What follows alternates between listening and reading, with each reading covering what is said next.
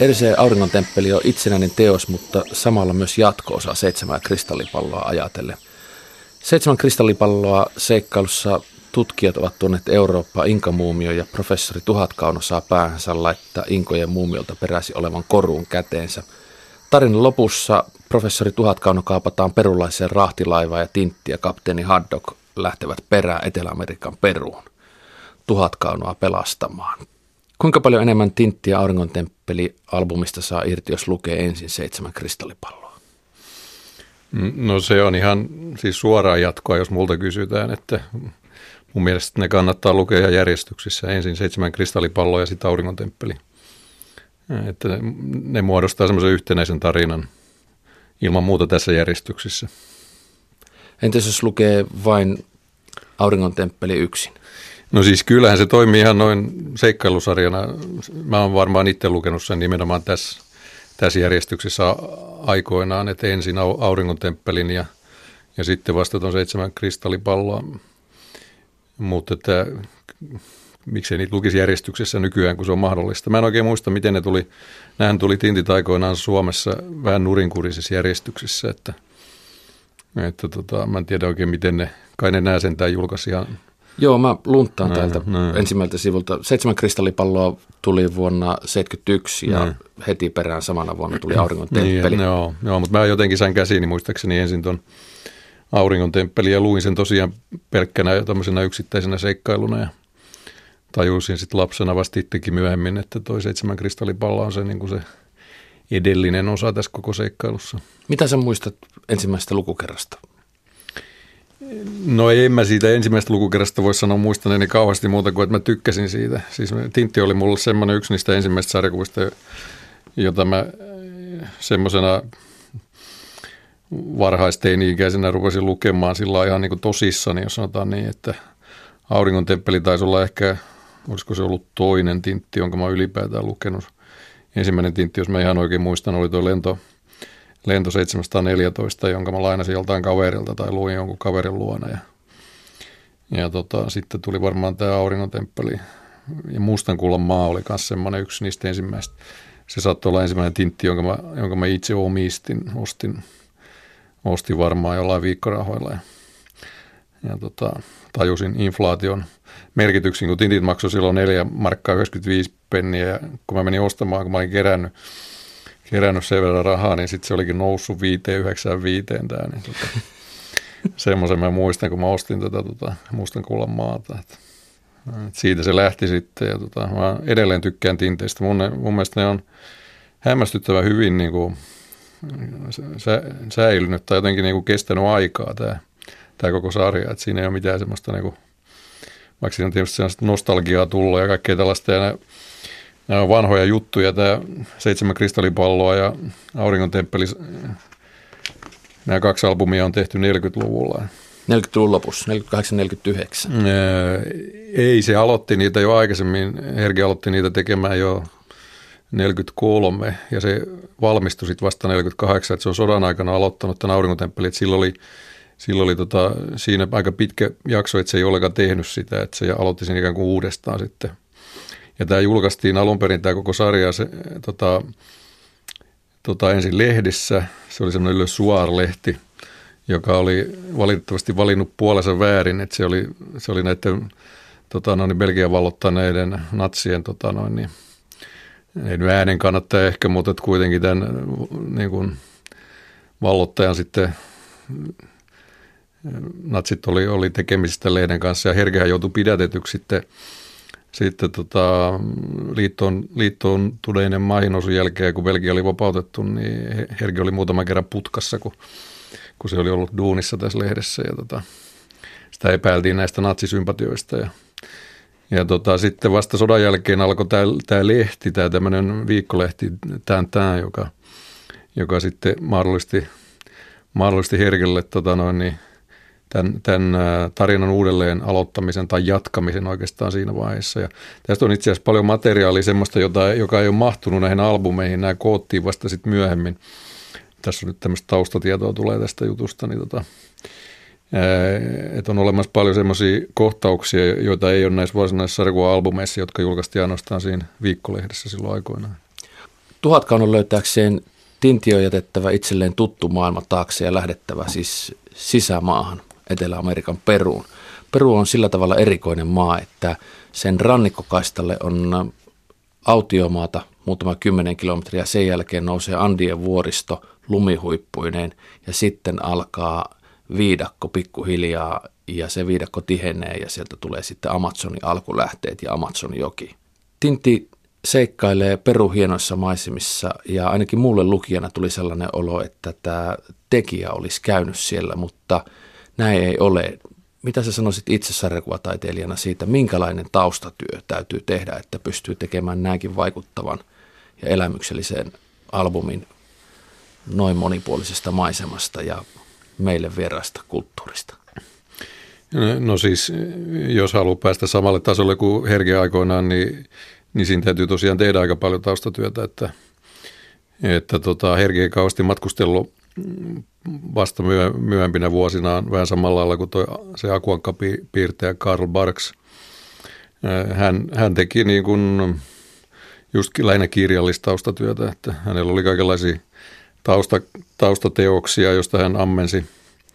Sen mä tiedän, että Hergellä oli tämmöinen tämmöinen tota Peruun liittyvä tai ehkä Etelä-Amerikkaan ylipäätään liittyvä, liittyvä kirja, josta hän otti paljon, jossa oli paljon kuvia, jota hän käytti tässä albumissaan. Ja tota, sitten tämä National Geographic-lehti oli yksi semmoinen tärkeä tiedonlähde, josta hän, josta hän otti. Mutta hän oli hyvin, hyvin pedantti näissä – yksityiskohdissa, joita hän, joita hän tähän albumiin ja ylipäätään kaikkiin tinttiseikkailuihin, niin niissä on hyvin tarkkaan dokumentoitu niissä olevat yksityiskohdat, että, että kyllä saa työtä tehdä.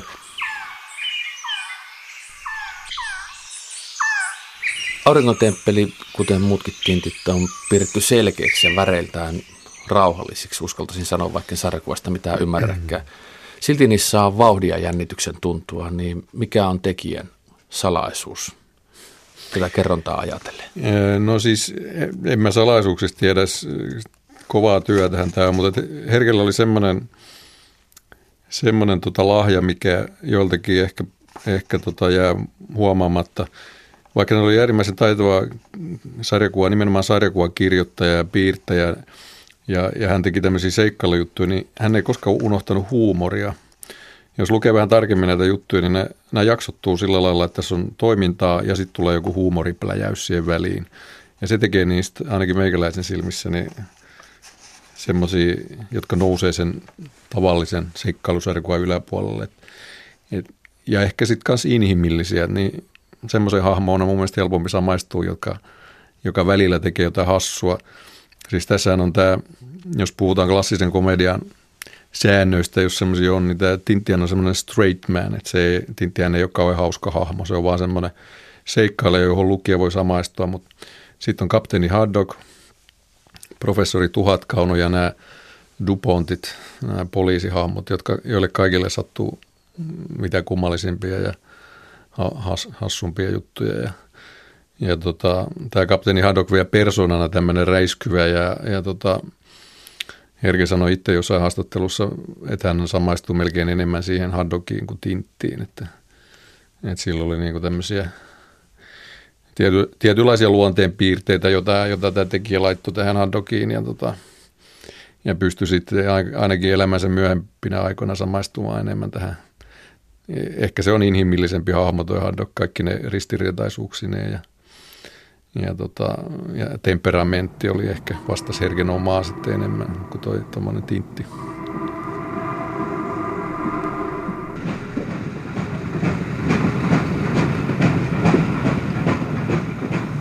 Sen mä tiedän, että Herke sanoi jossain haastattelussa niistä, että hän on tahallaan, siis hän ei käytä niin värivaloreja kauheasti näissä, että, että vaikka näissä on valoja ja varjoja kyllä käytetty, mutta että kun katsoo näitä kuvia, niin suurin osa nämä värit on sillä lailla, että niissä ei ole, se on semmoista tasaisen, tasasta pintaa tämä väri.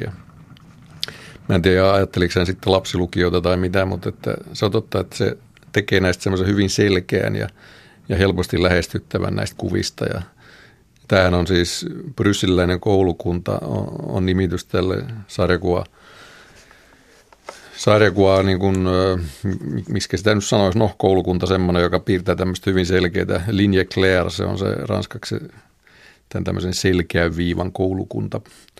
Semmoisesta puhutaan ja Hergi oli yksi näistä, jotka sen aloitti. Sulla on vieressä tuossa alkuperäispainoksen näköispainos, kun pitäisi sanoa ranskankielinen teos sekä kristalli, seitsemästä kristallipallosta että auringon temppelistä.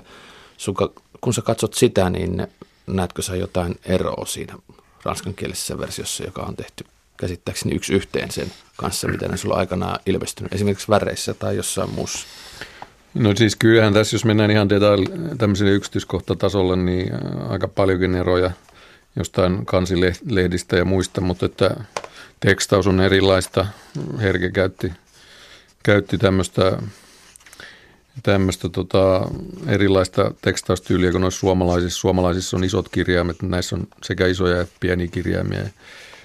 Ja tota, sitten yksi semmoinen hauska yksityiskohta, minkä, mikä mua on aina huvittanut, se, se tota, liittyy tietysti vähän kulttuuriinkin, mutta ranskankielisissä, siis alkuperäisissä versioissa, nämähän on belgialaisia, niin tota, kaikki nämä hahmot, Tintti ja kapteeni Haddock ja Tuhatkauno ja niin poispäin, niin ne teitittelee toisiaan. Että ne on suomennettu sinu, sinutteluksi, mutta, mutta tota, se on hauskaa, hauskaa, että neillä on tämmöinen, no niin kohteliaita toisilleen, ne teitittelee. Se oli tietysti siihen aikaan ja edelleenkin Ranskassa teititellään enemmän kuin Suomessa, että, mutta se on tässä sarjakuvassa sellainen yksi hauska yksityiskohta, joka, jota ei välttämättä tule ajatelleeksi, jos lukee pelkästään noita suomenkielisiä versioita.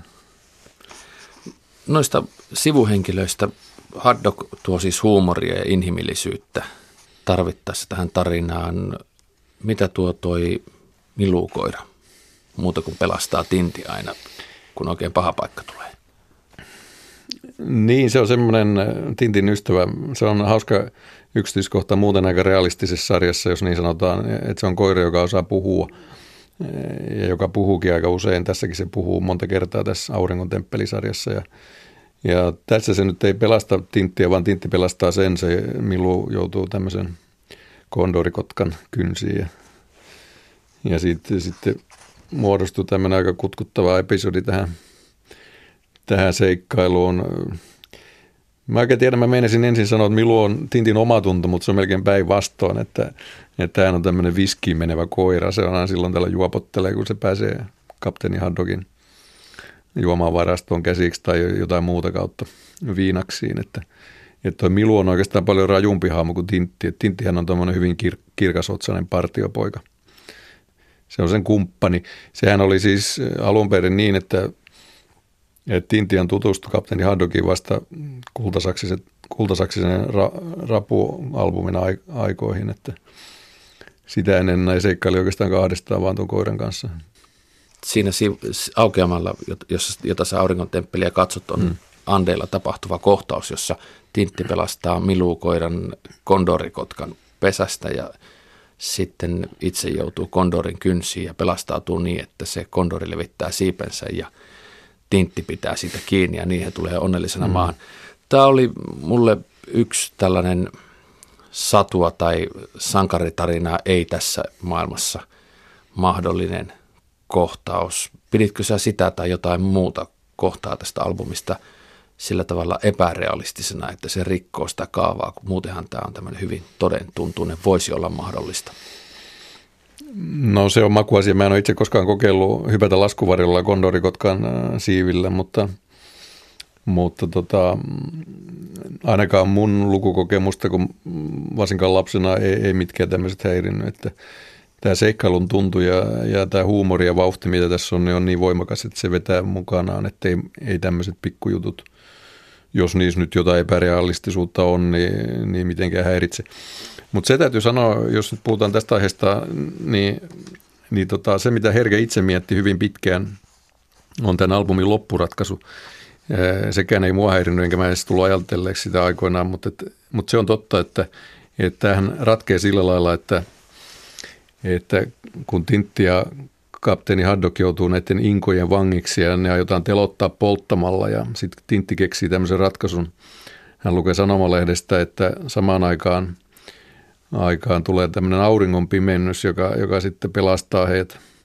Nämä inkat pelästyy sitä, kun aurinko pimenee ja tota, he luulee, että tintti pystyy, pystyy komentamaan aurinkoa ja, ja nämä pääsee tällä lailla vapaaksi. Niin Herke mietti sitä pitkään, että, että voiko hän tehdä tämmöisen loppuratkaisun, koska tämä jos mikä on epäloogista, että tämmöinen – auringontemppeli kultti, joka palvoo aurinkoa, niin luulisin, että ne olisi hyvin tarkkaan tietoisia nimenomaan auringon ja milloin niitä tulee ja näin poispäin. Ja, ja sitten täällä on yksi näistä hahmoista, niin, joka, oli, joka ei ole asunut pelkästään täällä, täällä tota Perun vuoristossa, vaan on kiertänyt ties missä länsimaissa tämän, tämän veitseheittäjä tämän kenraali Alcatrasin avustajana, niin luulisin, että hänkin olisi niin kuin – eihän nämä ollut mitään primitiivisiä ihmisiä, että siinä mielessä tämä on hyvin epälooginen tämä loppuratkaisu, mutta, et, mutta et siinäkin näkee sen, että niin kuin Alfred Hitchcock jo sanoi aikoina, että loogisuus on tylsää, että, että jos joku tämmöinen saadaan toimimaan, niin silloin se on ihan jees, vaikka se olisikin vähän epälooginen. Jos sarjakuvataiteilija Juba Tuomolan pitäisi valita Tintti ja Auringon albumista itselleen vaikuttavia mieleen jäävin kuva, niin mikä se olisi?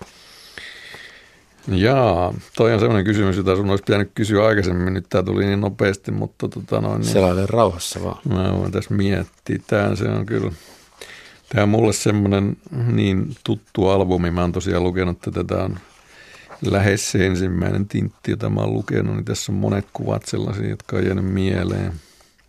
Samalla kun katsot sitä, niin mm. osaatko yhtään arvioida, montako kertaa olet lukenut?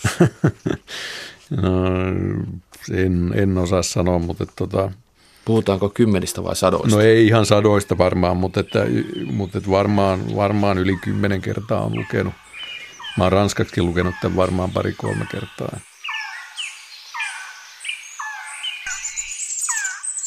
Ne on hyvin rytmitetty ja Herki on niin kuin pienintä yksityiskohtaa myöten niin kuin miettinyt, miten se sarjakuva lukukokemus toimii. Ja siinä oli muun muassa semmoinen, että – että ruudussa ne hahmot yleensä etenee vasemmalta oikealle, koska luku länsimaissa luetaan vasemmalta oikealle. Ja ihan tämmöisiä, niin kuin, jota ei tule ollenkaan ajatelleeksi välttämättä, miten se tietyt viivat vie sitä lukijan katsetta eteenpäin. Ja sitten nämä sivutaitot on sellaisia, että sivun lopussa on yleensä, se päättyy joko tietynlaiseen gaggiin, tämmöiseen jonkin vitsiin, tai sitten se päättyy jonkin tämmöiseen jännitysmomenttiin, joka saa lukijan kääntämään sivua. Ja tässä on, se on, Herki on mennyt jopa niin pitkälle joskus, että se on tehnyt joku pienen semmoisen yllätysmomentin vaan sen takia, että se on saanut sen siihen loppuun selvästi ja se laukeaa sitten heti sen seuraavan sivun alussa ja paljastuu, ettei se ollut loppujen lopuksi se jännitysmomentti mikään sen ihmeellisempi. Se oli vaan tarvinnut sen pien, semmoisen pienen nousun siihen sivun loppuun, että se sai sitä tarinaa taas ikään kuin vauhditettua vähän. Että. Hyvissä tarinoissa on hyviä yksityiskohtia, niin minkälaisia ne on Tintissä? No Tintti on täynnä siis yksityiskohtia, mutta tässä nyt sattuu olemaan, kun mä selailin tätä kirjaa, niin esimerkiksi tämmöinen täysin absurdi ja täysin epärealistinen ehkä sinänsä, missä Haddock kännipäissään juoksee tuolla selvittyä ensin, ensin tota lumivyörystä, niin tämmöisiä niiden, niitä jahtaavia inka, inkoja vastaan, niin se juoksee tämmöistä – rinnettä alaspäin kompastuu ja, ja muuttuu lumipalloksi. Se alkaa tota rinnettä vyöryy alas ja se pikkuhiljaa kerääntyy tämmöiseksi valtavaksi lumipalloksi.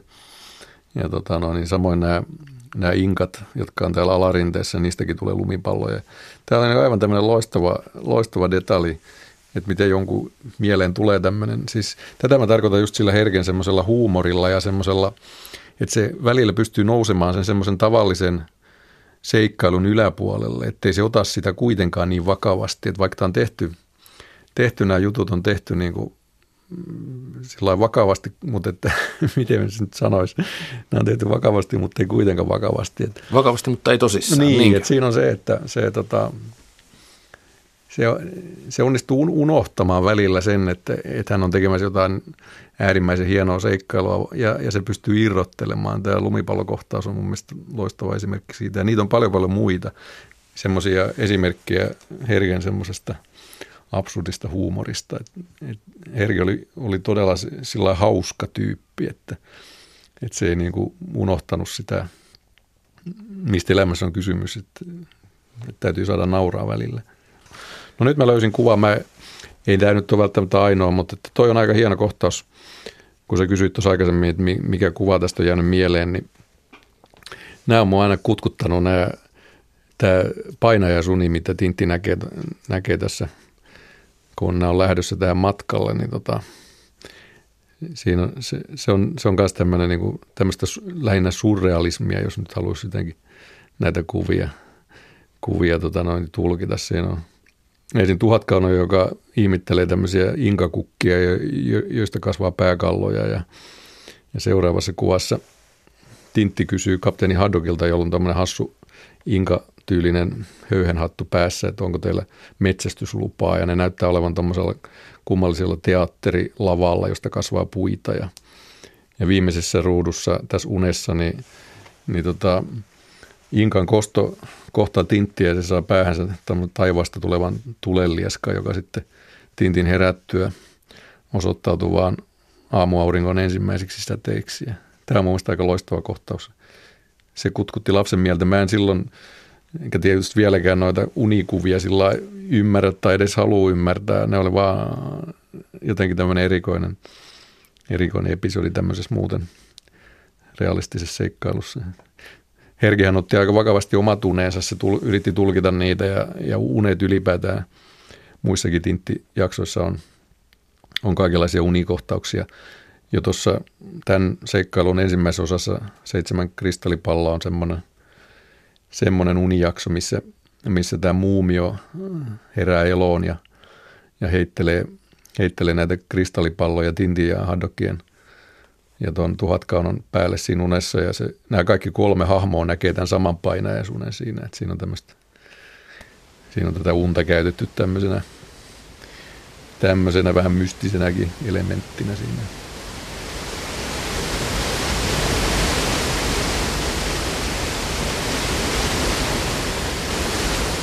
Aikaisemmin puhuttiin siitä, että kustantaja rajoitti minulle tuntemattomasta syystä, en tiedä miksi, tämän albumin sivumäärän 62 sivuun.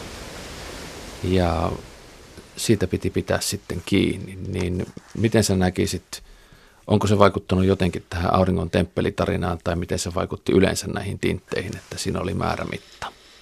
Kyllä se tietysti jonkin verran vaikutti. Herkelle tapahtui pieni moka silloin, kun se teki tätä viimeistä kokonaista seikkailua Tintti ja Pikarot mm, hän laski väärin sen sivumäärän ja sieltä on yksi sivu jo jouduttu karsimaan. Se myöhemmin julkaistiin semmoisessa albumissa, joka kertoo Tintin, sen nimi on Tintin kuvitteellinen museo, sen albumin. Se on, sitä ei ole muistaakseni suomennettu koskaan, mutta siinä on yksityiskohtia just valokuvia ja kaikenlaista esineistöä, jota Herki on käyttänyt tässä niin kuin taustottaessa näitä seikkailuja. Siinä on julkaistu tämä, tämä ylimääräinen sivu, että tämmöisiä, tämmöisiä tuli. Ja sitten Auringon temppeli, niin kuin sanoin tuossa aikaisemmin, niin se on julkaistu siinä tämän, tämän lehdessä aikoinaan pitempänä versiona. Se, minkä takia kustantaja rajoittaa sivumäärää, niin siinä on ihan teknisiä syitä. Se on taloudellisesti kannattavampaa tehdä se niin, että, että se, se on niin kuin ar, arkki, arkille mahtuu, mahtuu kahdeksan sivua, eli neljä plus neljä, ja se täytyy olla yleensä siis kahdeksalla tai mielellään kuudella jaollinen tämä koko albumi, se, se mitta. Mä kamppailen näiden asioiden kanssa sitten aina välillä, kun mä mietin albumin pituutta, että siinä on ihan tämmöisiä taloudellisia syitä. Sitten siinä saattoi olla sodan jälkeen, milloin tätä tehtiin, niin paperipula oli yksi, mikä oli siihen aikaan, että ei ollut saatavissa paperia. Mutta en mä tiedä muita, muita syitä.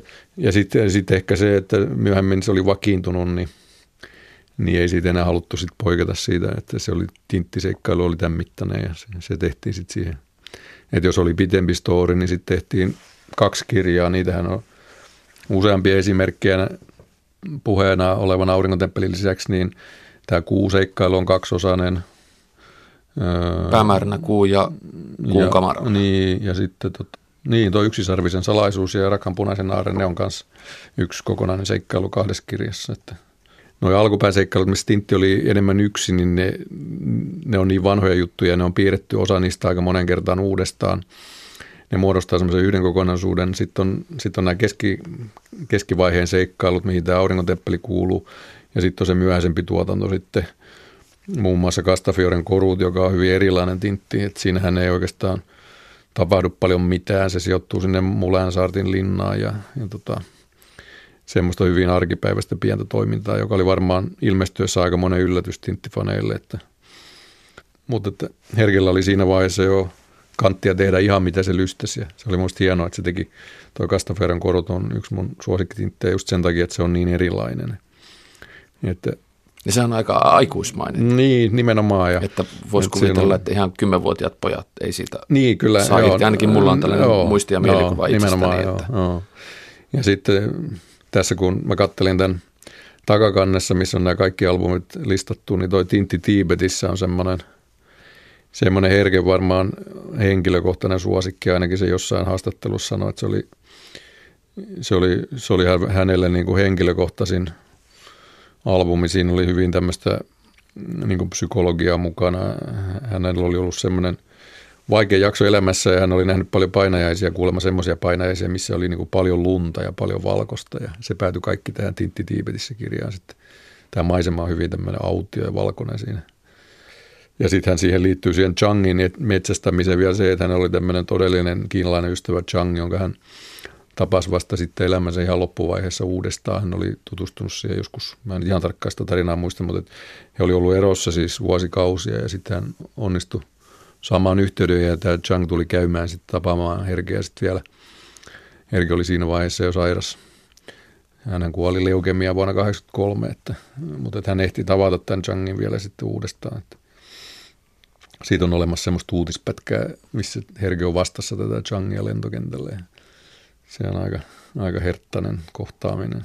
Kun sä katsot sitä albumin takakanttia, siinä on ne kaikki tintit kansikuvineen, niin onko sulla jotain suosikkeja? No toi seikkailu punaisella, punaisella merellä nousee sieltä sen takia, että se on ensimmäinen, ensimmäinen tintti, jonka mä oon lukenut. Ja toi, toi kansi, missä ne on merihädässä tuolla lautalla – joku katsoo niitä ilmeisesti kaukoputkella ja ne viittoo apua siellä. Se on jäänyt mieleen kyllä, se on ehkä semmoinen. Kyllä nämä muutkin aika semmoisia nostalgisia kansia, Mustankullan maa tietysti. Ja, ehkä noin kaksi seikkailu punaisella merellä ja Mustankullan maa, ne on kaksi semmoista, jotka parhaiten muistan lapsuudesta. Mutta se mun täytyy vielä sanoa, kun sä kysyit siitä yksittäisestä ruudusta, että mikä voisi olla semmoinen, joka nousisi, niin mulle tuli semmoinen detalji mieleen Mä luin semmoisen Numa Sadulin haastattelukirja, jonka se on tehnyt Herkestä, jossa, jossa Herke kertoo paljon työstä ja tämmöisestä yksityiselämästäkin, mitä se oikeastaan aika vähän paljasti loppujen lopuksi, niin, niin se, se sanoo siinä aika, aika raflaavasti mun mielestä, että hänellä on kaikista näistä seikkailusta, mitä hän on piirtänyt, ainoastaan kaksi semmoista ruutua, johon hän on täysin, täysin tyytyväinen. Toinen, toinen on, toinen on Rakhan punaisen aarteessa ja toinen on tuossa Mustankullan maassa. Ja tota, ne on kaikki kummatkin semmoisia ruutuja, missä ollaan niinku liikkeessä. Toisessa Haddok ja Tintti on tulossa maihin alukselta ja tuossa Mustankullan, maan, Mustankullan maassa on semmoinen ruutu, missä siinä on semmoinen taistelu käynnissä ja Haddok saa semmoisen No, mä nyt ihan tarkkaan muista sitä, mutta siinä on myös tämmöinen liike ja, ja se oli ilmeisesti sitten herkellä aika tärkeää. Että nämä oli kaksi sellaista ruutua, mitkä hän poimi koko, koko tästä valtavasta tuotannostaan, niin ja näihin hän on niin kuin tyytyväinen, mutta kaikissa muissa olisi jotain korjaamisen varaa ja se kertoo mun mielestä jotain se pedanttisuuden määrästä, mitä siinä, mikä sitä kaveri on riivannut. Niin kuin. Kun sulla on vielä auki se kirja väärinpäin siinä ja sä näet kaikkien tinttien kannet – niin mitä Juba Tuomola pitää parhaana ja kiinnostavimpana kantena, jos et tietäisi näiden albumien sisältöä? No yksi, mistä mä oon tykännyt aina, siihenkin liittyy tietysti nostalgia niin kuin noihin pariin muuhun, mitkä mä tuossa mainitsin, mutta on toi Lenton 714. Se on nykyään suomennettu tuolla alkuperäisen nimellä, johon on lisätty toi Sydney vielä tuohon nimeen, mutta mutta se, on aika, se on aika synkkä, mutta se on sillä hyvin dramaattinen. Nämä kaksi tämmöistä tämmöistä jonkun muinaisen kulttuurin tekemää kiviveistosta, jotka, jotka reunustaa, tämä, olisiko se sitten joku muinainen temppeli tai mihin ne on tulossa sisään. Tintti silloin konepistoli kädessä samoin kapteeni Haddokilla ja siellä näkyy pari tämmöistä tämän tarinan konnaa taustalla ja, ja Milu on tuossa – vähän niiden edessä, niin se on, se on kyllä aika, aika, aika tota tehokas kansi.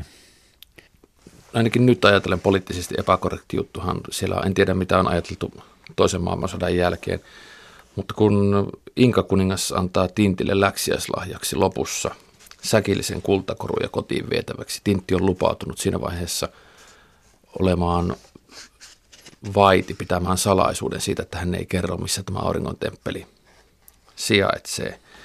Tintti ottaa pienen kursailun jälkeen sen mittaamattoman arvokkaan säkillisen näitä kultakoruja, kun Inka kuningas on ensin näyttänyt omaan arkkaan myös, että mm. kyllä näitä meille riittää. Tämä ei kuitenkaan tunnu kovin fiksulta ja oikealta, kun tietää, että miten vähän niitä tuossa vaiheessa, kun albumia tehtiin, oli jäljellä, että kyllä ne oli kaikki sulatettu tai viety ainakin rikkaille amerikkalaisille myytäväksi. Onko niin, Tintti tavallaan niin. kuitenkin ihmisenä hiukan yksinkertainen ja sivistymätön? No joo, mutta ehkä tämä kertoo just siitä, että ei tätä ollut tarkoitettu niin kuitenkaan tosis, tosissaan otettavaksi, että ei tämä ollut mikään referenssi minkään oikeaan todelliseen tilanteeseen, vaan tämä oli vaan tämmöinen tekosyseikkailuun.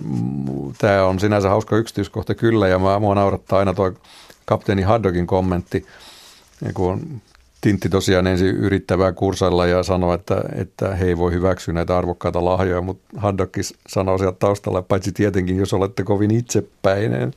Sieltä nousee semmoinen inhimillinen ahneus kuitenkin sitten sieltä, joka on mielestäni hauska detalji tässä.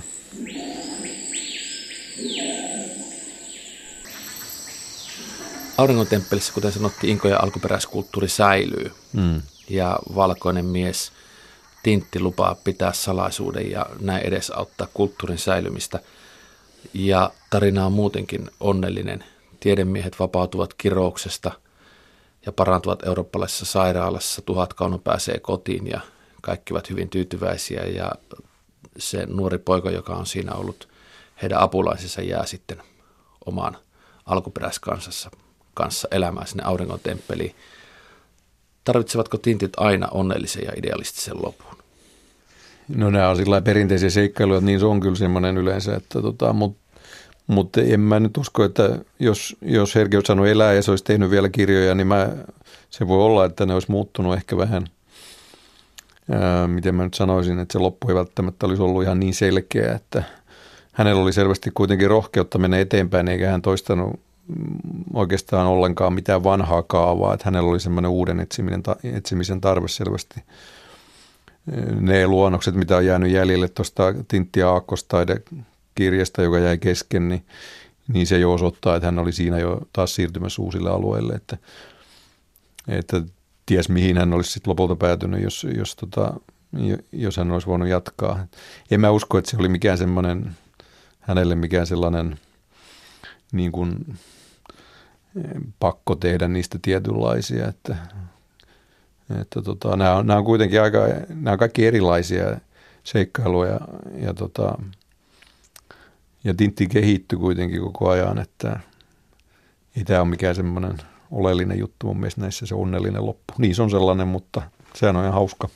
Se on ihan sattuma. No ehkä joo, tai sitten se ei ainakaan ollut niin semmoinen tärkeä, että sen olisi pitänyt ainakaan minkään erikoisuuden tavoittelun takia – yrittää tehdä jotain, jotain erilaista sitten. Että siis... Oletko se koskaan toivonut, että jossain Tintti-albumissa joku asia olisi mennyt toisin, kun sä luet niitä uudestaan ja uudestaan? No ainoa, mikä tietysti ehkä joskus vähän ärsyttää, on se niin sanottu Tintin semmoinen kir- kirkas otsaisuus, että se on niin, niin ikään kuin hyveellinen ja semmoinen hyvän puolella aina, että – mutta sitä tasapainottaa tuo Haddock, että siinä, se, on, se on kuitenkin inhimillisempi hahmo ja se saa näitä juoppohulluuskohtauksia välillä ja, ja muuta.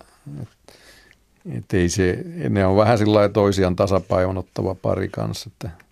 Olisitko sä toivonut, että kun Tintti erottaa niin helposti oikean ja väärän, niin kuin tässäkin albumissa se heti puolustaa sitä mm, pikkupoikaa, aivan. jota muut aikovat pieksää kadulla – niin hänellä olisi myös oma olemassaolonsa liittyviä pohdiskeluja, niin kuin kapteeni Haddokilla, pirut ja enkelit, juodako vai eikö juoda. ja Milolla, että syödäkö varastettu kana vai eikö syödä. Tintillä tällaisia ongelmia ei ole. Toivoisitko sä, että olisi? No se, tämä on jossittelua, voisihan sen, semmoisen tintin tehdä. Noja, noja amerikkalaiset supersankarisarjakuvat koki tämmöisen muutoksen tai murroksen 80-luvulla.